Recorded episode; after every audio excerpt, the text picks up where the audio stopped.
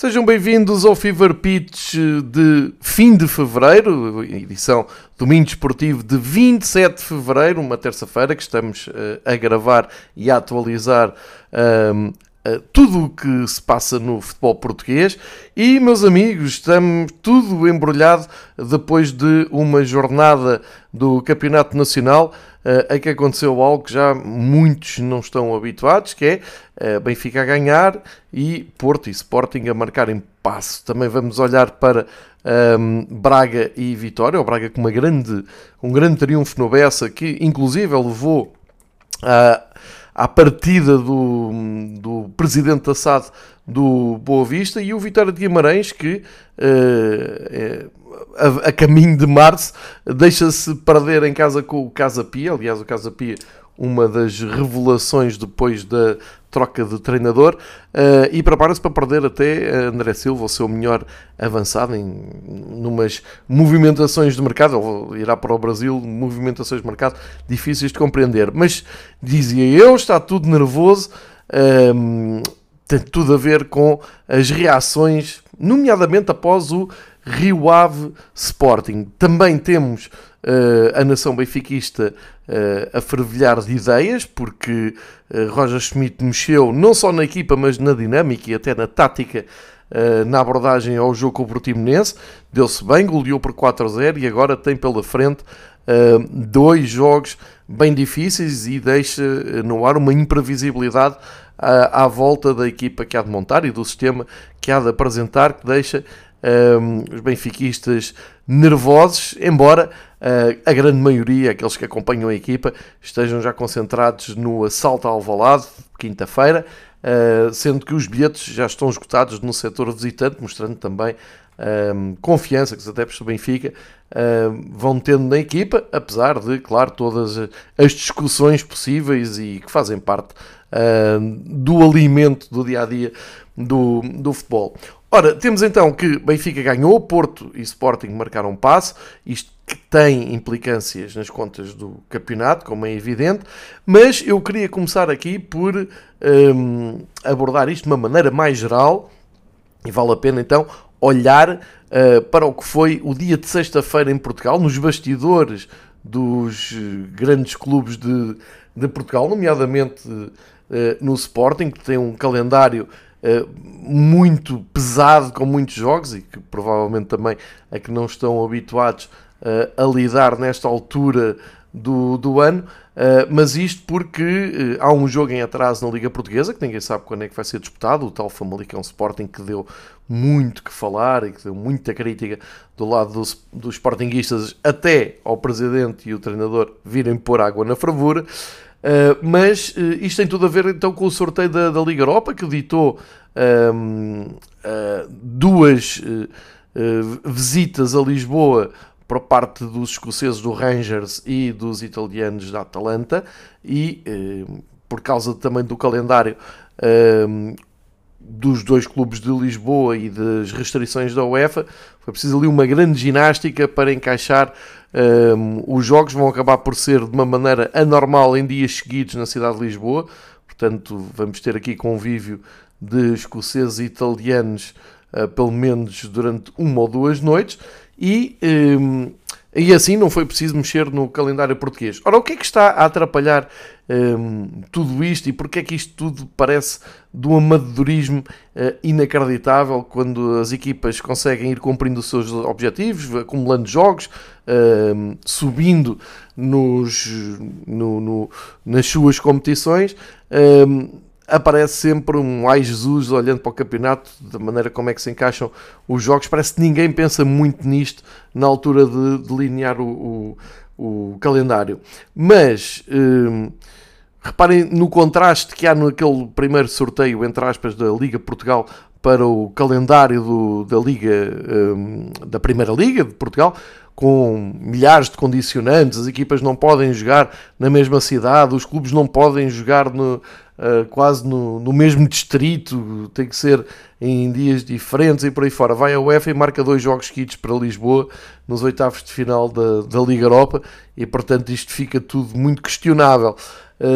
Sendo que aqui o que atrapalha, sem dúvida nenhuma, olhando para o calendário de Benfica e Sporting, é o facto de termos aqui um jogo extra uh, e, e, é precisamente um Sporting Benfica que uh, tem sido alvo de uh, análise ao longo dos últimos anos, pelo menos da minha parte de uma maneira muito veemente, porque é a tal primeira mão da Taça de Portugal. A tal uh, história de que a Taça de Portugal é uma prova que vive do espírito uh, das equipas pequenas tentarem superiorizar às grandes e depois quando isso vai sendo anulado, quando as equipas das divisões uh, inferiores vão, vão caindo, tende-se a normalizar uh, os jogos, mas uh, sempre uh, a uma só mão e, portanto, a ficarem resolvidos nesse dia. Até que chega às meias finais e, teoricamente, onde lá chegar as quatro melhores equipas e a Federação, há uns anos esta parte, resolve estender as, as meias finais para duas mãos, ou seja, capitalizando isto em duas fases. Ou seja, isto não tem nada a ver com a maior competitividade, nem melhorar a vida dos clubes, nem, nem tornar as competições melhores, nada disso é levado em conta, antes pelo contrário, apesar do discurso em Portugal ser muito o de proteger os clubes que andam na, nas competições europeias, um, conseguir que os calendários sejam mais leves uh, para, para as equipas uh, de topo, mas depois não se abdica uh, de, uma, de uma decisão que não faz sentido nenhum. Primeiro, contraria o espírito da prova, isto para mim é o mais importante, e segundo, uh, é de uma ambição desmedida, é materialismo puro, é pensar nas receitas de bilheteira e principalmente nas receitas de televisão, e em vez de terem dois jogos nas meias finais, têm quatro, e isto atrapalha muito, como eu tenho dito há anos, a vida dos clubes que. Uh, tem mais ambições e consegue ir mais longe nas provas em questão. Ou seja, este Sporting Benfica, marcado para esta semana, quinta-feira, vai fechar o mês de fevereiro, marcado para o Alvalade, primeira mão da meia-final, um, traz aqui um, duas, dois pesos na, na, análise. Primeiro, porque calhou uh, ficar colado, no, no caso do Benfica, ao clássico, muito mais importante, uh, no fim de semana para o campeonato, o Porto Benfica. Segundo, porque cria aqui uma falsa ilusão de que o Benfica uh, praticamente joga toda a, a, semana, toda a época desportiva esta semana e não é verdade e já vou explicar porquê. Uh, e finalmente, isto traz uma, uma complicação em termos de gestão de plantéis, tanto para Sporting como Benfica, que eh, faz realmente, ou, melhor, deveria fazer os clubes chamarem à, à, mesa a Federação Portuguesa de Futebol e dizer acabem com, com isto, acabem com esta maneira de tentarem ganhar dinheiro, tentem ganhar dinheiro de, outra, de outras maneiras, uh, mas isto é absolutamente ridículo. Posto isto, e não vou perder muito tempo com isto, porque quem segue o Fever Pitch um, e quem segue nas redes sociais Sabe que há muito tempo que eu digo que isto das meias finais a duas mãos é absolutamente ridículo e lamentável e este ano está a causar realmente estorvos e, e, está a condicionar uh, duas equipas que lutam não só pelo título nacional, as duas uh, favoritas a ganharem o título nacional, como são duas equipas que representam Portugal nas provas da, da UEFA e, portanto, estão a condicionar uh, essa participação e, e esse calendário. Uh, com um, um, jogo que tem um peso enorme, um peso mediático incrível no nosso calendário. Ora, uh, olhando para, olhando para esta abordagem desta semana após o jogo com o Portimonense, isto lá do universo benfiquista, muita preocupação com embate duplo com os rivais, muito mediatismo e uma carga muito pesada que jornais, jornalistas, comentadores, observadores, está tudo a pôr nesta semana que eu acho que vale a pena uh, desdramatizar e desmontar. O jogo do Sporting Benfica na quinta-feira em Alvalade não tem peso decisivo absolutamente nenhum, a menos que o derby acabe de uma forma uh, inesperada com uma goleada para qualquer um dos lados e fique praticamente resolvido o acesso ao Jamor. Não é expectável, pode acontecer, é um derby, claro que, que isso uh, não, não, se tira da, da, equação. Agora, na abordagem, não parece que nenhum dos treinadores olhe para este jogo e diga uh, temos aqui então uh, a decisão da época, o jogo mais importante da época. Não é longe disso, é apenas e só uh, o primeiro de dois jogos, são os primeiros 90 minutos de dois jogos. Acho que ambas as equipas percebem isso, ambos os treinadores percebem isso, e claro, depois quando a bola rolar, enquanto estivermos ali naqueles 90 minutos entretidos num derby que todos querem ganhar, que inclusive pode trazer uma, um capital moral para os jogos que se seguem, Uh, enfim, tudo isso que um derby uh, encerra em si, em si mesmo, mas em termos uh, objetivos, em termos práticos, não, não resolve nada. É, é um jogo que uh, acontece agora em fevereiro e nem se sabe muito bem quando é que é o segundo jogo. Deve ser lá para abril, portanto, a primeira mão em fevereiro, a segunda mão em abril, sabe-se lá quando. enfim tira muito brilho à, à Taça Portugal, sinceramente. Tira mesmo muito, um, muito do espírito da, da, da, competição que é eliminar.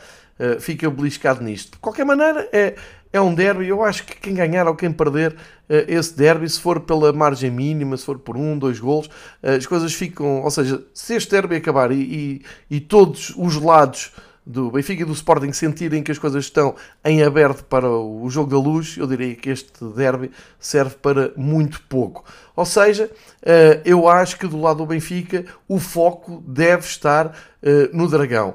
Não quero dizer com isto, obviamente, que se ignore o, o, o derby de, de Alvalade, mas tem que se tirar um pouco de carga decisiva nesse derby, porque não, não é verdade. E o que importa, e realmente o que está aqui em causa, é que o Benfica vai ao Dragão com uma desvantagem importante. O Sporting tem menos um jogo, eu já o expliquei aqui, e mantém-se tudo na mesma em relação àquela teoria que eu partilhei com vocês do Sporting ser favorito. É verdade que esta semana o Benfica ganhou e o Sporting empatou, mas uh, o empate dá um ponto ao Sporting. Isto é, faz-me lembrar um pouco Uh, aquele fim de semana em que o Sporting uh, te, viu o seu jogo adiado e uh, os seus adeptos entraram em delírio, numa, numa euforia coletiva, sei que estavam a ser prejudicados, que eram manobras por causa do Benfica, era o peso do Benfica na sociedade, para prejudicarem, sendo que no fim do dia olhávamos para o calendário e até parecia que estava lá marcado que o jogo tinha passado e o Sporting tinha perdido. O Sporting continua a ter esse jogo uh, em atraso e, diria eu, há uma capital moral muito importante para o Sporting ir gerindo, uh, mesmo nestas noites más, como aconteceu em Vila de Conde. O Sporting não perdeu, ganhou um ponto, empatou 3-3 num jogo difícil, em condições muito difíceis, com um bom Rio Ave. É preciso não esquecer que o Benfica ainda não foi a Vila do Conde uh, e, portanto, acho também perigoso o lado do Benfica olhar para o jogo do Rio Ave e desatarem a saltar os memes. Um, e pensar que uh, o trabalho está quase feito, não está. O Benfica vai ter que ir a Vila de Conde, vai passar as mesmas dificuldades. Uh, eu acho é que, como disse na semana passada, precipitado do lado do Sporting, à medida que vai ganhando os seus jogos, começa a soltar fogos de artifício nas autoestradas e por aí fora, porque isso alerta os rivais para uma possível escorregadela. E aconteceu uh, logo na semana a seguir. O Sporting, no seu jogo da Liga Europa, não, não o venceu, empatou, portanto passou sem brilho, tal como a Benfica. Passaram os dois sem grande brilho na segunda, na segunda mão da, do playoff da, da Liga Europa, mas, mais preocupante, o empate realmente do Sporting uh, em Vila do Conde. Eh, só que isto não muda muito em relação àquelas contas que eu apresentei. Vamos continuar a achar que o campeonato se vai decidir no Dragão em Alvalade e para isso continua tudo no mesmo. O Benfica no domingo vai ter que ir ao Dragão fazer um resultado que lhe permita depois parar pela visita do Sporting ao Dragão e construir um resultado que lhe permita que o Sporting não faça melhor. Isto seria, obviamente, ganhar uh, Benfica eh, ganhando no Dragão, aí sim vira as contas um pouco a seu favor, passa Uh, o ONS um bocado para o Sporting, porque aí não é só o jogo em atraso com o Famalicão, que uh, possivelmente e muito provavelmente o Sporting vence, mas abre-se aqui uma carga uh, de mais dificuldade o Sporting depois ir ao Porto e precisar de igualar o resultado do Benfica para não perder a tal vantagem que continua a trazer, caso ganhe ao Famalicão, no encontro que está marcado para o Alvalade, esse sim parece-me decisivo, uh, com o, o, Benfica. Portanto, uh, de uma forma muito simples e mostrando aqui quase com matemática, uh, as contas continuam a ser muito estas. Passa muito mais pelo Dragão a vida e, e, as hipóteses do Benfica no campeonato do que neste empate do, do Sporting. E, como se percebe facilmente, o derby da taça não tem absolutamente nada a ver com isto, é uma coisa à parte. Não faço ideia que abordagem é que os treinadores vão ter, suponho que vão na máxima força, mas por exemplo, do lado do Sporting, há o caso do Adan não ter, não ter estado bem em, em Vila do Conde e nos jogos da taça tem jogado sempre o suplente Israel. Não sei se o Ruben vai manter uh, essa coerência e não sei se, Ruben, uh, se, se Roger Schmidt uh, aproveitou mesmo o jogo com o Portimonense para testar uma dinâmica que pode imprimir em Alvalade e no Porto ou seja, uh, aquela frente de ataque mais móvel, ser uma referência atacante uh, e encaixando o Coxo uh, bem mais à frente, perto do Rafa, com liberdade total para Neres e Di Maria e João Mário no equilíbrio, no meio campo, que conta também com o João Neves. Portanto, não sei se será exatamente isto que Roger Schmidt está a pensar levar para o Alvalade. Agora que acertou, pelo menos, numa parte do, do, da equipa que me parece muito importante, equilibrou o lado esquerdo com a passagem do Warsons para a esquerda, com a recuperação do Pá na direita. Isto é importante em termos de equilíbrios defensivos, mas parece-me sinceramente ainda mais importante uh, a nível de decisões no ataque. Portanto, hum, ali a dupla uh, de, de, de, hum, defesas laterais do Benfica são muito mais fiáveis com uh, o Orsens, mesmo que adaptado, mas já se percebeu que joga bem tanto na direita como na esquerda, é um fenómeno o, o norueguês Benfica uh, contratou, e o Bá na direita, em que está muito confortável, agora já completamente recuperado, e com boas interações, tanto com o Rafa, com o Neres, com o João Mário, com o Coxo, uh, traz ali uma dinâmica Uh, mais uh, apetecível. Esta, esta maneira de abordar o jogo com o Portimonense corria um risco, era se as coisas não, não se desatassem cedo, como aconteceu, ou seja, se não aparecesse um gol do Benfica para fazer descansar e desmobilizar a tática defensiva do Portimonense, as coisas podiam ficar mais complicadas se insistisse muito na fórmula contra uma parede, como era o caso do Portimonense, chegou a defender com uma linha de 7. Uh, mas depois, depois do primeiro gol do Benfica, uh, houve espaço para aparecer então a qualidade individual dos jogadores do Benfica. E parece-me que é isso que Roger Schmidt procura acionar uh, no derby e no clássico. E será interessante ver porque a equipa fica mais equilibrada, como eu disse, Uh, principalmente com o Orsens na, na, esquerda em vez do Morato, e é uma equipa que depois fica muito confortável nas transições rápidas, uh, isto é, conseguindo recuperar bolas e uh, colocar ao dispor da equipa a qualidade de passe do, do Neres, do Coxo e depois a qualidade de finalização e de, de, capacidade de transporte de bola, como o Rafa, o Di Maria, uh, e portanto há aqui uma expectativa grande para ver se a aposta de Roger Schmidt corre bem ou corre mal. Depois o resultado é que vai, eh, vai ditar tudo. Se, se uh, as coisas correrem bem, para o lado do, do treinador alemão, se conseguir o apuramento para o Jamor, se conseguir uh, revalidar o título, é um gênio, pensou muito bem, geriu muito bem. Ao menor, à, menor, ao menor interrupção, uh, vai ser uma besta, porque uh, não conseguiu capitalizar o plantel tinha por aí fora. Nós já sabemos que isto é assim. Eu estou a tentar situar-me na altura da temporada em que Roger Schmidt tem este desafio, eu diria triplo, porque o Benfica agora olha para a frente e tem Taça de Portugal para encaminhar para o Jamor, Liga Portugal com passagem importantíssima, quem sabe decisiva, pelo Porto e uh, Liga Europa com a recepção ao Rangers, que está muito bem no campeonato escocês, está numa, numa forma uh, incrível, lidera o campeonato da Escócia, uh, e portanto são três frentes decisivas onde o Benfica vai ter que dar boa conta. Como ensaio geral, eu diria como ensaios gerais, o jogo com o Vizela e o jogo com o Portimonense deixaram estas boas indicações na luz, com abordagens diferentes. Os jogos com o Toulouse não entusiasmaram ninguém, mas deram para cumprir o calendário e seguir em frente. E uh, vai bater de frente agora na Taça de Portugal com a equipa que até agora é mais elogiada. Unanimemente toda a gente diz que é a melhor equipa a jogar em Portugal, o Sporting. Só que um, este empate destapou muita desconfiança uh, da parte dos Sportinguistas e o título deste uh, episódio é um, os Bernardos estão nervosos.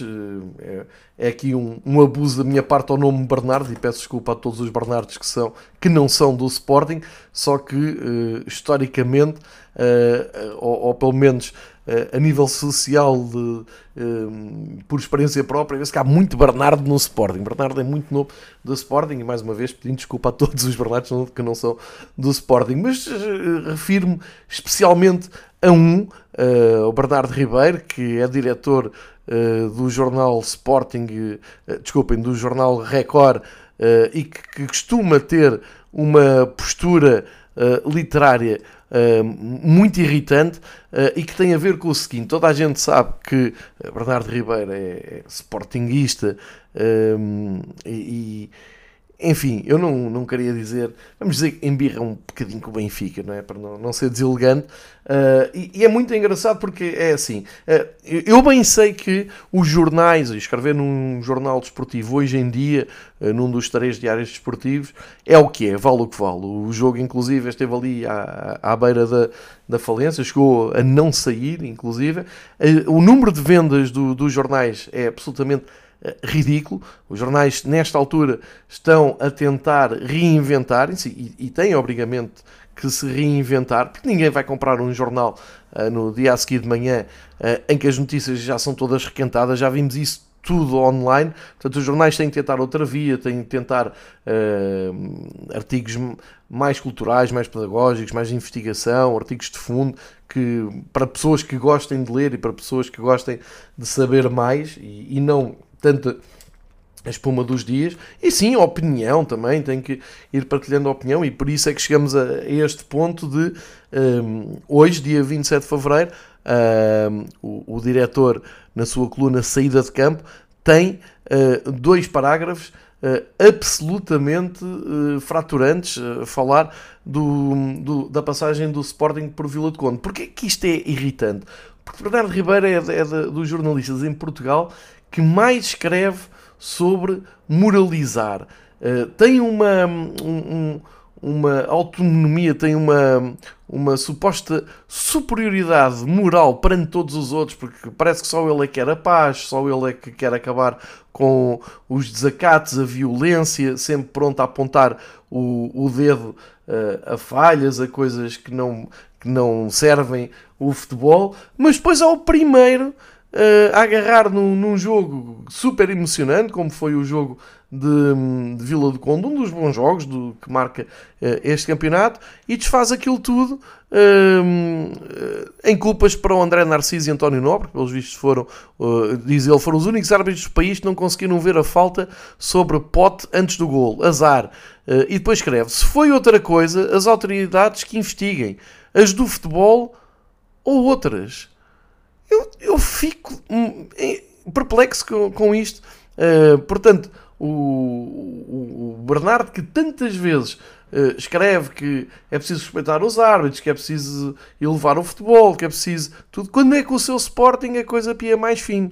Uh, são, enfim, são palavras que eu olho e isto era do jornal do Sporting, ele esqueceu-se que está num jornal mais generalista. E depois isto não é coerente, porque eu não vejo o Bernardo Ribeiro, que é tão pronto a apontar o dedo aos adeptos de, de outras equipas, e bem, quando se portam mal, quando há realmente casos para portar mal, e depois passa-se uma, uma esponja, mas não é só o Bernardo, é toda a gente. Uh, quem, quem, estava a ver o princípio do Rio Ave uh, Sporting terá notado que também guardou um minuto de silêncio, como nos outros jogos todos em Portugal, neste fim de semana. Durante o minuto de silêncio, foi bem audível da bancada, uh, da única bancada, que não estádio, da, da bancada do campo de futebol do Rio Ave, foi uh, bem, ouvido, bem audível os adeptos a cantarem Benfica é merda, num espaço num minuto dedicado à memória de Arthur Jorge, que uh, foi campeão europeu pelo Porto, foi selecionador nacional e também passou uh, pelo, pelo Benfica.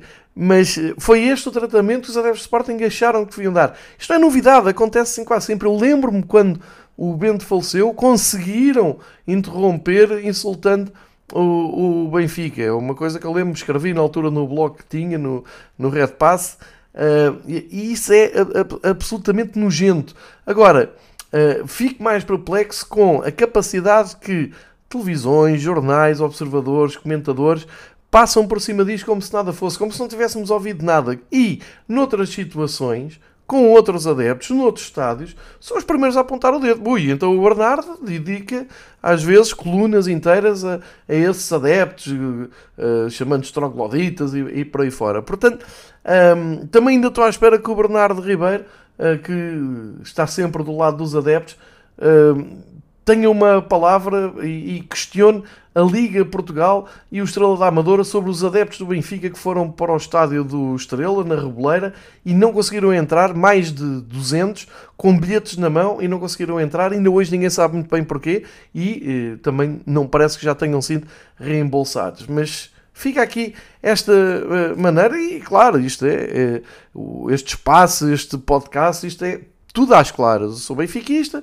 vejo isto do, do meu lado, uh, tenho aqui uma vantagem em relação à maioria das pessoas, é que uh, continuo a ler os jornais de ponta a ponta, a seguir a opinião das pessoas, e por isso dá-me o direito de vir aqui levantar uh, algumas dúvidas para quem está mais distraído e a maneira como se fala como sendo dois pesos e duas medidas. Parece-me até uh, perigoso que, à 23 jornada, um diretor de um jornal levante a questão da verdade. A verdade é deles, diz, uh, pergunta Bernardo Ribeiro, e depois uh, dispara desta maneira por causa do lance do, um, sobre o pote antes do gol. Só quero lembrar uma coisa a todos os que seguem o Fever Pitch, ele tenho dito aqui é, que este campeonato, depois daquele jogo em Rio Maior entre Casa Pia e Sporting, teve um golo ilegal validado pela arbitragem e eh, explicado, argumentado pelo Conselho de Arbitragem como um erro ao, pelo qual pedem desculpa. Portanto, o Sporting, que eu saiba até agora, foi o único clube, a única equipa neste campeonato que eh, beneficiou de um gol ilegal e reconhecido eh, por todos. e disseram muita gente que ouve o podcast, principalmente que não é, ou, ou melhor, ou que é do Sporting, disse, Epá, tu estás sempre a falar do gol do Casa Pia, mas repara, isso foi muito cedo no jogo e mesmo tivesse anulado esse gol ao Sporting, um, o Sporting tinha tempo para, para depois ganhar e marcar. Eu não digo o contrário, eu estou a dizer é que factualmente há um gol ilegal dado a uma equipa e foi o Sporting. E aconteceu num Casa Pia Sporting, que era um Casa Pia diferente, não é? uma coisa que também acontece muito no nosso campeonato. Uh, os clubes têm duas caras, muitos deles, como o Boa Vista, por exemplo. Era um Casa Pia que na altura um, ehm, se mostrou competitivo, que inclusive empatou na luz e tirou pontos uh, ao Benfica. O Sporting teve essa felicidade e eu. Um, ehm, tenho dito ao longo das jornadas, atenção, que isso, desde esse jogo se percebeu que ia ser muito difícil o Sporting perder pontos. Ora, agora que perde pontos, o argumento é uh, epá, o André Narciso António Nobre uh, prejudicar o Sporting não marcar uma falta sobre o pote. Isto a que minuto é que foi? Foi aos 89, aos 90? Não foi, foi no princípio do jogo. É a mesma coisa do jogo do Casa Pia. Eu no jogo do Casa Pia não vi o Bernardo Ribeiro a perder tempo e a escrever na sua coluna a verdade é deles. Eh, é isto, eh, são os dois pesos, duas medidas. Desculpem lá ter que levar com este filme, mas eh, isto acaba por ser uh, aquele indicador que os Bernardos ficam muito nervosos. E não deviam, porque acho que o Sporting continua a depender de si próprio, uh, continua a ter a mais-valia uh, de um jogo que ficou para trás, é uma carta que tem que é muito importante. Ganhando esse jogo, ficam isolados na liderança, ficam a depender de si próprios, têm que fazer o mesmo resultado que o Benfica no, no Porto e não perder uh, o derby com o Benfica para o campeonato. Basta isto, não é preciso mais. Portanto, o Sporting está em posição de, uh, se fizer o seu trabalho, de chegar ao derby decisivo e nem precisar de ganhar. É isto que estamos a falar e é isto que os Sportingistas esta semana estão já de cabeça perdida, estão-se a esquecer porque já estão a prever que a equipa vai fraquejar, porque há aquele medo cénico de não se aguentarem com a pressão e depois saem disparados como, como estes que, uh, enfim, transformam um jogo numa enorme polémica. Polémica é essa que eh, não teve correspondência quando uh, houve, e aí sim eu acho uh, que é o grande caso do, da época em Portugal, um gol oferecido pela arbitragem porque não havia VAR e depois os árbitros reconheceram que erraram. Vamos fechar então esta sequência e resumindo. Vamos para a 24 jornada. O Benfica tem 58 pontos, o Sporting tem 56. O Sporting, se ganhar o seu jogo em atraso, fica com mais um. E portanto, as contas, como eu disse, são muito fáceis. Uh, Sporting tem que estar de olho naquilo que faz o Benfica no Porto e não fazer pior.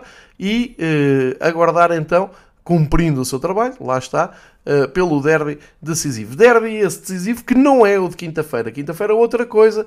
é um jogo que eu acho que até pode dar um excelente espetáculo de futebol porque não se decide absolutamente nada naquela noite. Lá está, a menos que, que o jogo caia, caia de uma forma inesperada, muito para um lado ou para o outro.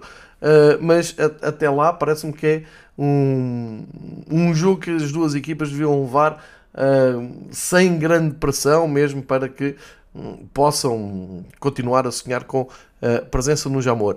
Quem perde uh, realmente muito com este empate, o empate do Porto em Barcelos não é o mesmo que o empate do Sporting em Vila do Conde. O Sporting mantém tudo intacto porque tem essa almofada de conforto, porque sabe que tem uma margem uh, para errar, portanto não, não precisam de entrar na, neste delírio todo. Passam do, do fogotório na antena da, na, na A1, passam do fogotório após um, uma vitória fora para uma depressão coletiva, tem que ter calma, tem que arranjar ali um equilíbrio.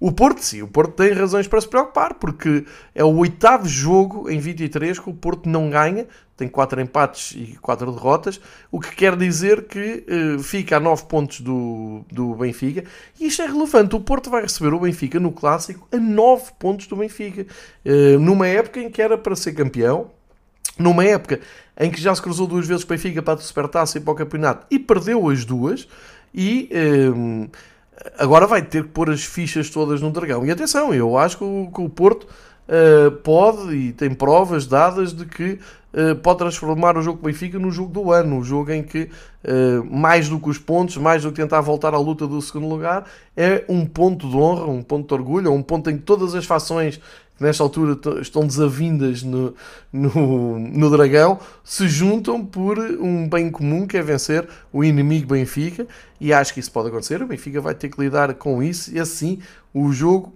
mais complicado que o Benfica tem para lidar uh, na próxima semana.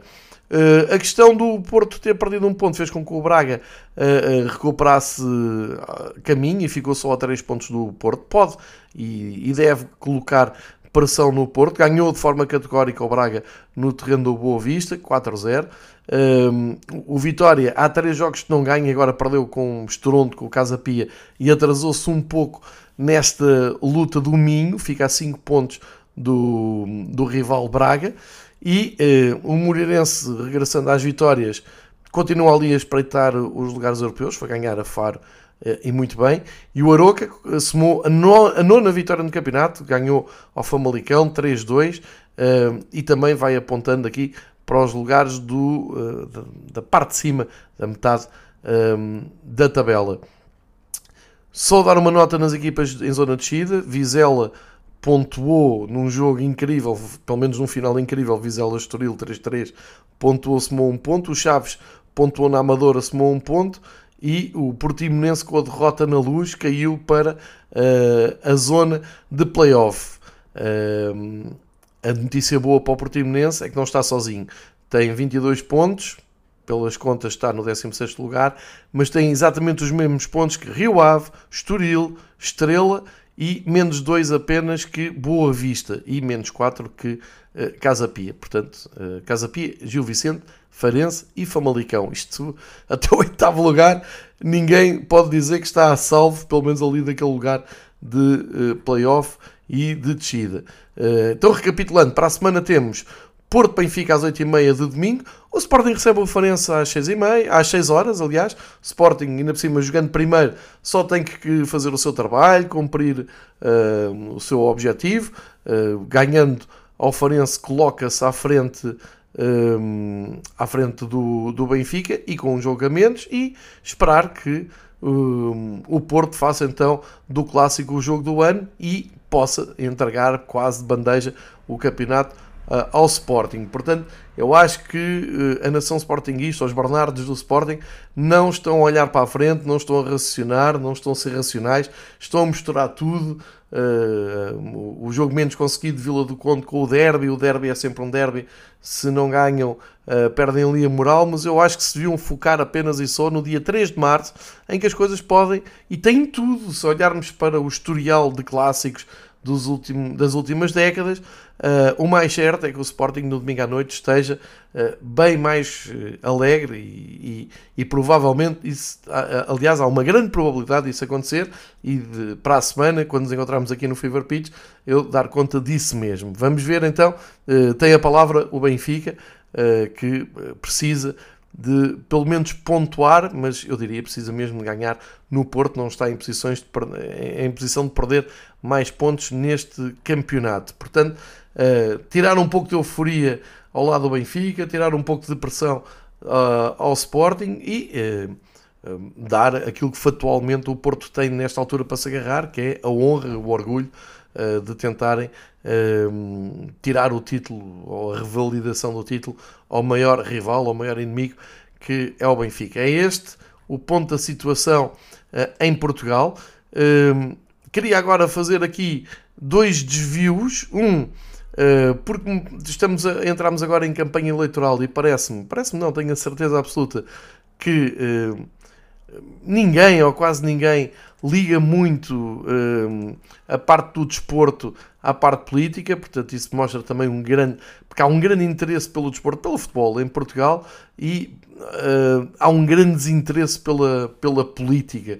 Uh, e olhando, e houve esse trabalho feito esta semana ou nos últimos dias, olhando para aquilo que são o, as propostas, as principais medidas nos programas eleitorais dos partidos que vão a eleições, realmente é complicado levar isto a sério, um, porque, por exemplo, eu partilhei nas minhas redes sociais, estão lá, estão lá todas as medidas, uh, mas uh, veja o seguinte: o PAN uh, dedica um parágrafo ao desporto, diz valorizar o desporto saudável e o fair play. É isto.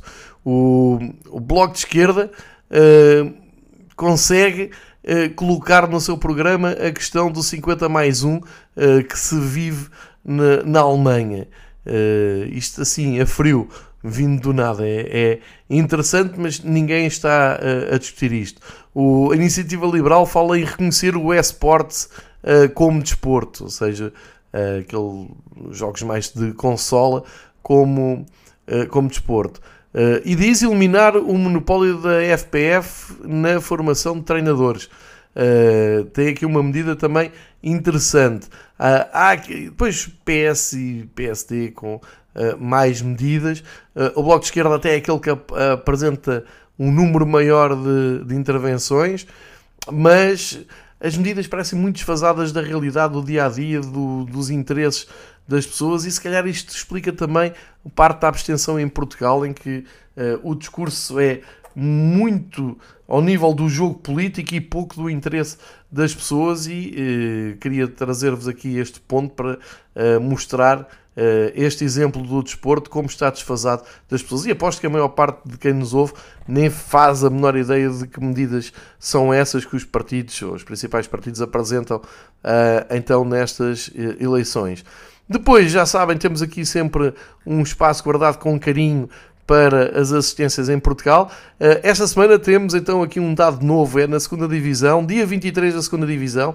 Eu já gravo isto à terça-feira para ver se não perco muita da atualidade que vai acontecendo com os principais clubes portugueses. Mas mesmo assim, gravando isto no dia 27 de fevereiro, uh, terça-feira, falta ainda um jogo para encerrar a 23 jornada da segunda Liga Profissional de Futebol em Portugal. Porquê? Ninguém sabe. Uh, a AVS Viseu está marcado para hoje. Uh, não será por presenças nas provas europeias, com certeza. Uh, isto deve sempre à mesma coisa. É zero respeito pelos adeptos, total uh, prioridade às programações da Sport TV, que é o operador que financia o campeonato. Mesmo assim, tirando este AVS Viseu marcado para hoje, que números é que nós temos nesta jornada? É uma jornada histórica porque nenhum jogo ultrapassou a casa das mil pessoas. Ou seja, não temos um único jogo de todos os que se jogaram nesta jornada 23 que tenha chegado sequer a 2 mil pessoas nas bancadas. Estamos a falar de uh, assistências uh, na ordem de mil ou menos. Tondela Leiria, 1009. Santa Clara Oliveirense, 1184. Porto Beleixões, 646. Nacional Penafiel, 1550 pessoas. Benfica B, Lanque, 401 pessoas. Mafra Marítimo 1065, Belenenses Torriense no Restelo 1486 pessoas e, finalmente, no Passos Feirense 1092 pessoas. Brilhante, não tivemos nem 2 mil pessoas. Isto porque Marítimo não joga em casa, Leiria não joga em casa e vem uh, à tona a realidade do que é que é o futebol português. Pelo menos não tivemos nenhum jogo com 100 pessoas porque o Lank não jogou em casa, mas uh, não foi muito diferente disso. Os jogos das equipas B de Porto e Benfica, os dois juntos foram mil pessoas ver os jogos, porque uh, no Olival 646, no Seixal 401.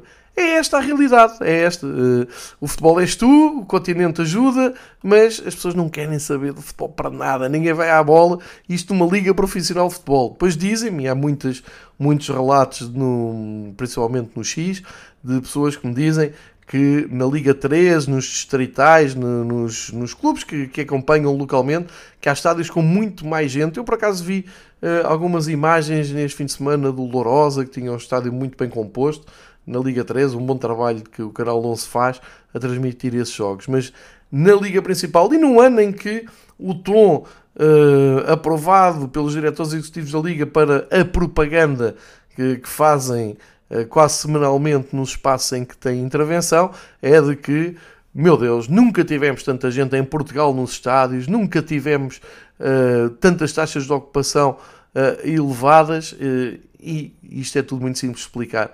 Agarra-se na média de pessoas da luz, que está muito acima da média dos outros anos, junta-se ao Valade, uh, Porto, uh, vá Guimarães e Braga com boa vontade e lá estão então as famosas médias uh, que nos andam a impingir. No, na Primeira Liga também não é entusiasmante, não é?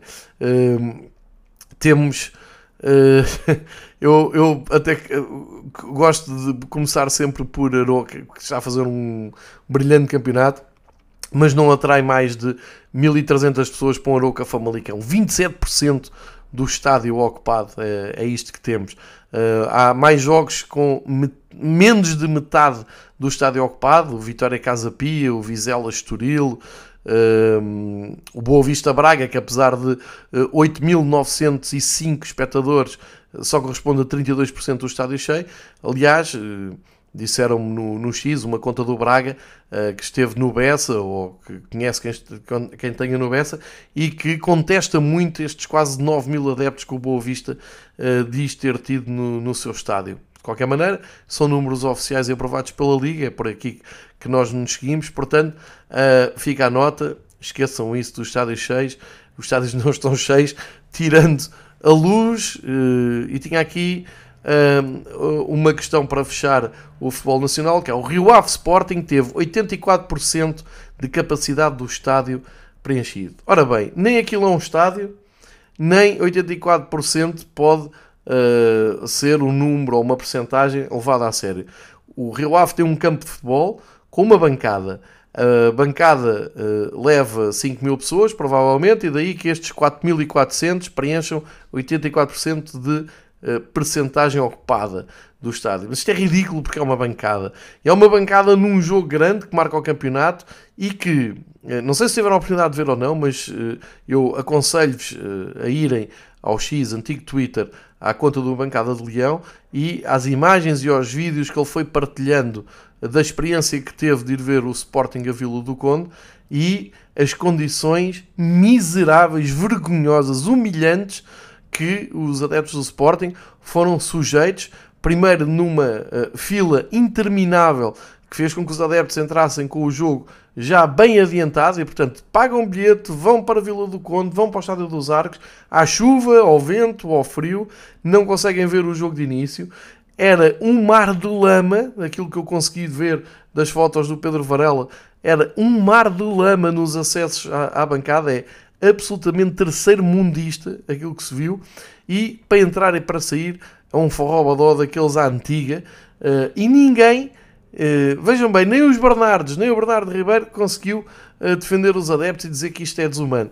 Uh, porquê? Porque os, a malta que vai para os camarotes vai para um empedrado uh, bem longe da, da lama, a malta que vai trabalhar vai para a sua bancada de imprensa e não tem que levar com este filme, inclusive até tem cobertura, a malta que vai para um setor visitante numa bancada, é, enfim num campo de futebol que eu adorava saber porque é que o Rio Ave pode jogar nos arcos com apenas uma bancada, como é que se uh, eleva aquilo a, a, a, estádio, e o Lanque não pode jogar no seu estádio em Vila Verde, o Casa Pia não pode jogar em Pinamanique. Uh, eu, eu, adorava perceber a diferença, qual é que é. Um, e de certeza que há um critério muito apertado e que a Liga vai explicar isto tudo muito bem, mas a olho nu aquilo que se vê, e relembro que o Benfica ainda lá tem que ir eh, na luta pelo título.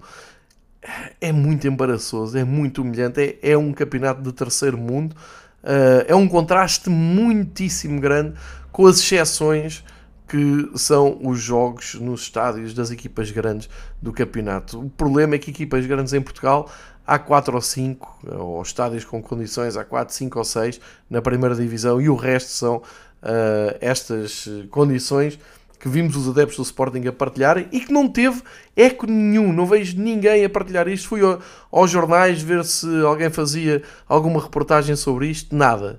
O mesmo interesse demonstrado pelos adeptos, por exemplo, do Benfica, ficaram cá fora num jogo com o Estrela da Amadora, com bilhetes comprados e uh, apiados, sem conseguirem ver jogo nenhum.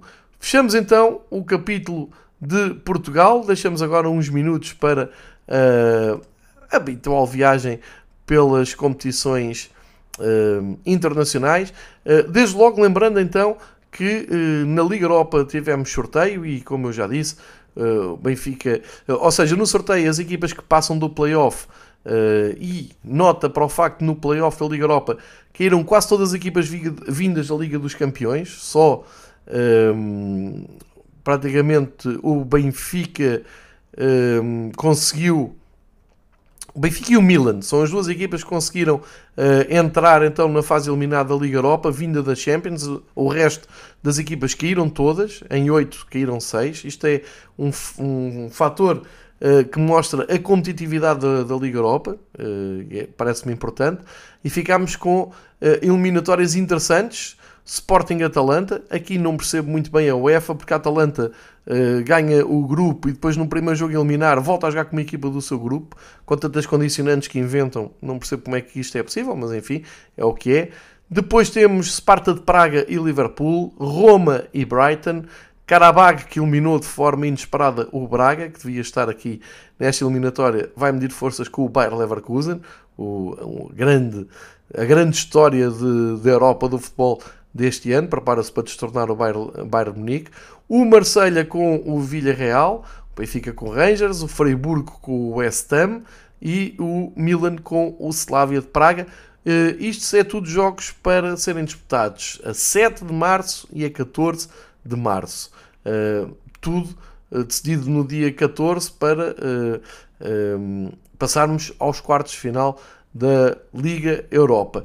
Uh, é este o plano, foi este o sorteio que falhámos entre um episódio e outro.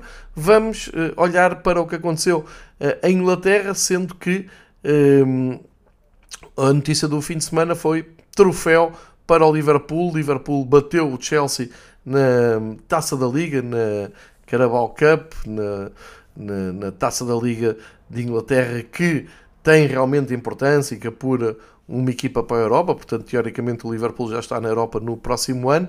Uh, mas uh, os objetivos de Klopp são outros, era juntar esta taça a outros feitos maiores que podem estar por vir. Para já foi uma vitória no prolongamento, um belo jogo com o Chelsea, que também tem subido, e faça-se esse elogio a Pochettino, tem subido de produção e está mais de acordo com o valor do seu plantel. Mas primeiro troféu então para uh, Jurgen Klopp nesta reta final de despedida uh, está a correr bem e o Liverpool está a jogar bem, com muitas limitações, muitas lesões, mas uh, todos os jogadores do plantel, muito, muita juventude, a dizer presente e uh, dar garantias que estão com o Klopp e que querem dar-lhe uma saída inesquecível.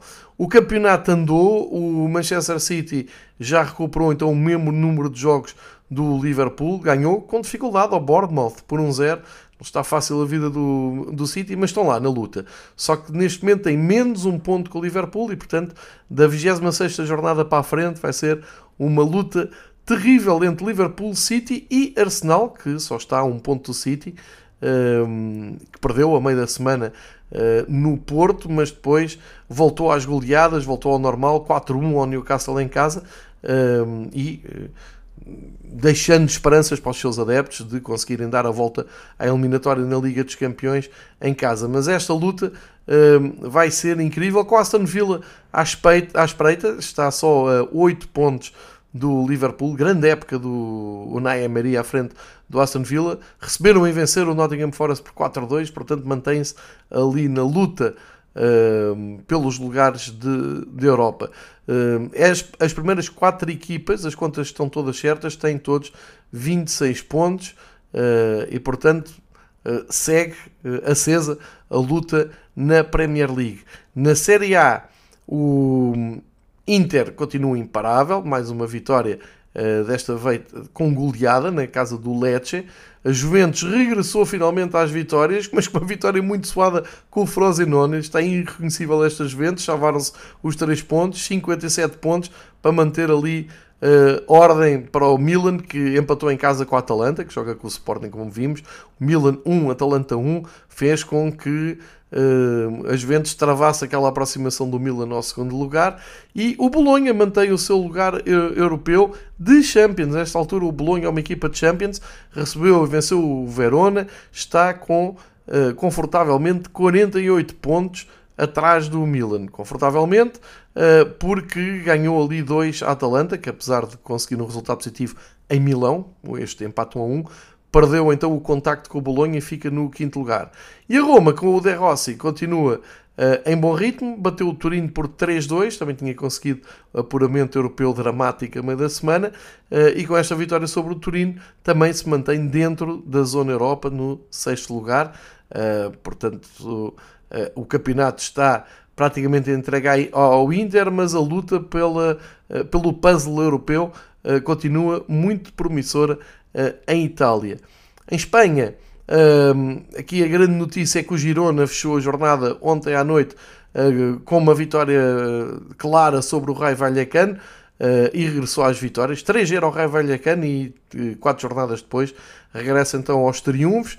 O que quer dizer que se posiciona ali em zona de Liga dos Campeões. Nesta altura, para ser uma ideia, o Girona está em segundo lugar com 59 pontos, a 10 do Atlético de Bilbao, que é a primeira equipa fora da zona do, uh, da Liga dos Campeões. E isto porque o Atlético perdeu na deslocação a Sevilha com o Betis 3-1, atrasou-se, tal como também se atrasou o Atlético de Madrid em Almeria, um empate inesperado 2-2. O Barcelona cumpriu goleou o Getafe por 4-0 e claro, o Real Madrid uh, recebeu o Sevilha, ganhou por 1-0, grande gol de Modric, muita festa, o, o, o Real Madrid uh, a mostrar também um grande carinho pelo Sérgio Ramos, foi recebido como uma lenda uh, em, em Madrid, tudo a bater certo, Real Madrid a caminhar para o título e uma história muito curiosa para acompanhar, a ver se estes pontos todos, esta grande época que o Girona está a fazer, vai conseguir ser capitalizada com entrada inesperada na Liga dos Campeões. É para isso que agora tem que trabalhar o Girona e está a consegui-lo bem. O Bayer Leverkusen na Alemanha não desarma, são boas notícias, mesmo com dificuldades. Bateu o Mainz por 2-1, eh, quarta vitória seguida e eh, mantém o Bayern de Munique à distância. O Bayern que regressou às vitórias, também uma vitória muito sofrida, Eric Kane a dar e a, a fazer a diferença no Bayern Leipzig. Uh, são 53 pontos do Bayern para 61 do Leverkusen. Portanto, uh, quem está a torcer pelo Leverkusen uh, continua a perceber que há aqui uma almofada muito interessante para o Leverkusen ainda poder vir a falhar. O Bayern Munique, como se sabe, tem ainda Uh, o trabalho de virar eliminatória com a Lazio, o Leverkusen está também lançado na Liga Europa, promete muito a luta entre estes dois uh, durante o resto da uh, temporada na Alemanha. Ehm, passamos para França, onde não há grande história, claro, o PSG com maior ou menor dificuldade vai construindo o seu título anunciado, só que depois tem destas coisas. Empata um a um com o Rennes em casa, uh, foi salvo mesmo uh, no fim, uh, porque realmente é difícil ligar a equipa, motivar a equipa todas as semanas ehm, com, ehm, enfim, com, com esta com os três pontos sempre a serem somados com maior ou menor dificuldade. Até foi ehm, foi o gol de, de Gonçalo Ramos aos 97 minutos que deu, salvou o PSG de uma, de uma derrota. Uh, mas é isso, a ideia que fica do campeonato francês é que é um passeio para o PSG, é o sexto empate do PSG, tem mais uma derrota, mas o segundo classificado está a mais de uh, ah, 10 pontos, é o Brest está a 11 pontos. Uh, de qualquer maneira, grande campeonato do Brest e, tal como o Girona, eh, começa-se a posicionar para ir à Liga dos Campeões, o que seria uma lindíssima história uh, em França. Está muito equilibrado aí no campeonato francês do PSG para baixo, ora bem, uh, eh, 43 pontos para o Brest, Mónaco que também venceu esta semana no terreno do lance 41, o Nice, apesar do empate 0-0 com o Clermont, está ali com 40, o Lille Paulo Fonseca perdeu no Toulouse, o Toulouse que tão boa conta de si deu durante a semana, assustando o Benfica, eh, capitalizou esse bom momento e subiu ao 11 primeiro lugar, portanto fez-lhe bem claramente esta eliminatória com o Benfica, apesar de ter caído, caiu com dignidade e uh, repôs uh, a tranquilidade na tabela no campeonato francês. Olhamos, saímos do top 5, fechamos o capítulo top 5, só para olhar para o campeonato da Holanda e dar conta então da caminhada triunfal do PSV esta semana, pontuado com uma goleada por 7-1 no terreno do Zevol. São 10 pontos de vantagem para o Feyenoord, que também ganhou, e dar conta que o Ajax não ganha há 4 jogos no campeonato. O Ajax em 23 jornadas só ganhou 10.